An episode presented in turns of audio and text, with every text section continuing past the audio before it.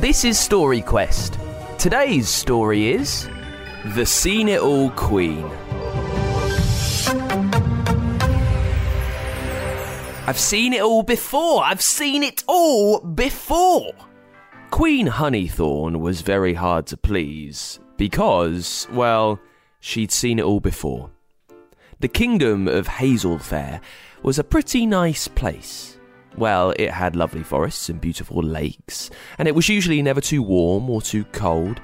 People who lived there were gentle folk, not given to starting arguments or being mean to each other, and as such, the ruler of Hazelfair, Queen Honeythorn, didn't feel like she had much to do, and so spent so much of her time travelling to other realms on a search for new and interesting things. Her people grumbled about this between themselves, whilst some were comfortable, mainly those around the Queen or those who buttered her up with gifts and compliments. Many were distinctly uncomfortable. The rolling fields, pretty as they might look, had not yielded enough crops for many years, and as such, entire villages were sunk in poverty, with only turnips to eat, and not very many turnips at that. The clothes they wore were no better than rags, and they lived in cramped and dingy cottages, hoping for better times to come.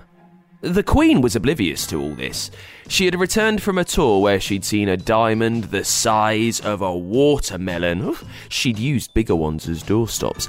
A dog that could speak, didn't have anything worth saying anyway, and heard a man play the Zion whistle, the most difficult instrument in the world. It was a boring tune, and through it all she'd yawned and yawned and yawned. I've just seen it all before, she complained to her footman, Derek. You'd think someone could do something that was new. Derek commiserated. Never mind seeing, he'd heard this complaint before. Might I make a suggestion, Your Majesty? Why not set up a competition? Or a prize, perhaps? The Queen clapped her hands in delight. Now that was a new idea. So she gathered the court and sent heralds out to the far reaches of the land, and this was the message None of you are trying hard enough to entertain me. You're all quite useless. Well, perhaps this will get your attention. At the solstice, 30 moons from today, I ask every one of you to find something that I've never seen before. The winner will get a ceremonial chalice. The chalice in question was bright gold. Not one of her best ones, admittedly, but it was very twinkly. Excitement rippled through the realm as people came from far and wide, determined to show the Queen something new. A troop of a hundred acrobats tumbled and leapt and climbed on each other's shoulders, making a gigantic pyramid that stretched into the sky. Ugh, seen it all before, yawned the Queen. In Netherwich during the Wine Day celebrations, and there were two hundred of them. Next. Mistress Mitten came with her trained cats, who performed a graceful dance on their back legs whilst meowing a pretty tune.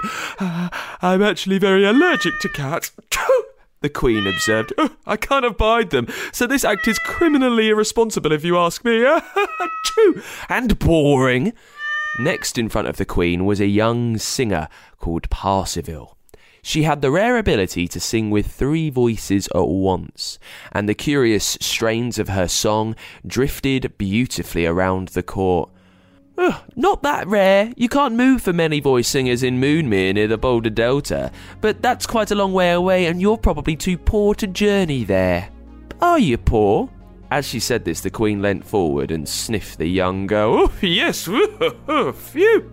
Dreadfully poor, stinky, and untalented. Off you pop! The girl sadly turned away. She was poor, very poor, as were her family and the families around her. The acts continued into the night, but none won the Queen's favour. Parsifal had stayed in the crowd, watching the show in amazement. It took her mind off her worries for a while, and the stinging insult from the Queen was soon forgotten. And then it was over, and it seemed that no one would win. The stage was dismantled and the crowds drifted away. Parsifal lingered to see the grumpy looking queen slumped on her throne. Being thoroughly bored was uh, exhausting. Parsifal had an idea and cautiously approached the throne, curtsying deeply. Uh, may I have one last try, Your Majesty? the girl said, to show you something you've never seen before. The Queen swung her lugs under the throne. You may as well, but I'm not getting my hopes up. Parsifal led the Queen and her footmen through the back gates of the court and down a lane to where her village lay. As they came to the clearing, the Queen gasped and held her mouth. It was smelly. The smell of animals and human beings and turnips hung in the air.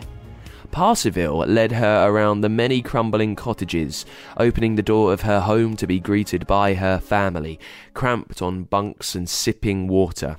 The family were astonished to see the Queen, and clamoured to bow and curtsy, and tried to offer her some turnip water, which, unsurprisingly, the Queen refused.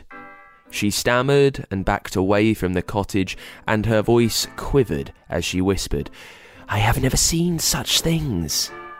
Parsifal smiled, a little sadly. Well, they're common enough in your kingdom. Not as common not as common as dancing cats or acrobats, of course. The Queen looked rather ashamed. She'd been so engrossed in travel and novelties that she'd neglected to even see the poverty around her, far less to do anything about it. You must take the chalice, Parsifal. You made me see something I'd never seen before, and as such, you are the worthy winner. I don't want the chalice. The gold will buy us food for a year, perhaps, but then what? You surely don't mean to sell it, or heaven above's melted down! the Queen exclaimed. Parsifal shook her head in astonishment. Did you notice any display cabinets in our cottage? We don't even have a shelf. It would be better served as a chamber pot, or turned upside down for a stool on which to sit. A chamber pot? The Queen fanned herself. She was now imagining all sorts of things that she hadn't dreamed of before. It was turning into quite the day. Parsifal glared at the Queen, and the Queen found herself summoning her footman to take her away. Parsifal thought that would be the end of it, but she was wrong. The shock of seeing the poor villagers had caused the Queen to have a long, hard think about a great many things. How could she help her people? For the first time, she was looking out at the world, not ruminating on herself and her own happiness. Fortunately, given her extensive travels, she'd seen how other places managed their affairs and was actually a very clever woman. She was determined to put things right. She got advisors to help her, and in time came up with many, many new ideas. New crops that would thrive, money to repair the cottages and help people set up new trades, help them to trade with other kingdoms too, and brought in new, stronger livestock from other parts of the realm. Now, every day she was seeing things she'd never seen before. Grateful villagers sending hampers of food and flowers, cheering crowds, and satisfying fields of shimmering wheat. Travelling within her own realm became her biggest pleasure, learning from her people and determining how better to help. And the golden chalice? It lay dusty in the jewel room of the palace until one day the Queen remembered it and how it had never been claimed. Parsifal was now a grown up lady and worked as a blacksmith. The Queen paid her a visit. Parsifal had been singing a song in three parts and hammering out some chains, and was delighted to see the Queen. She showed her around her tiny forge and the cosy cottage behind and described how life had been transformed. And so, now it is time you took what's rightfully yours. The Queen produced the chalice. And, she added, if you wanted to melt it down, I would understand. Parsifal shook her head and, beaming, took the chalice and placed it on the shelf. And that's where it stayed, and where it twinkled down on the forge and was, you'll be glad to hear, never, ever used as a chamber pot. And that's the end of our story. I hope you liked it. Got an idea for a story? Tell us the title at funkidslive.com forward slash storyquest, and we could bring your story to life. For a new story each week, make sure you hit subscribe or follow so you don't miss a single episode.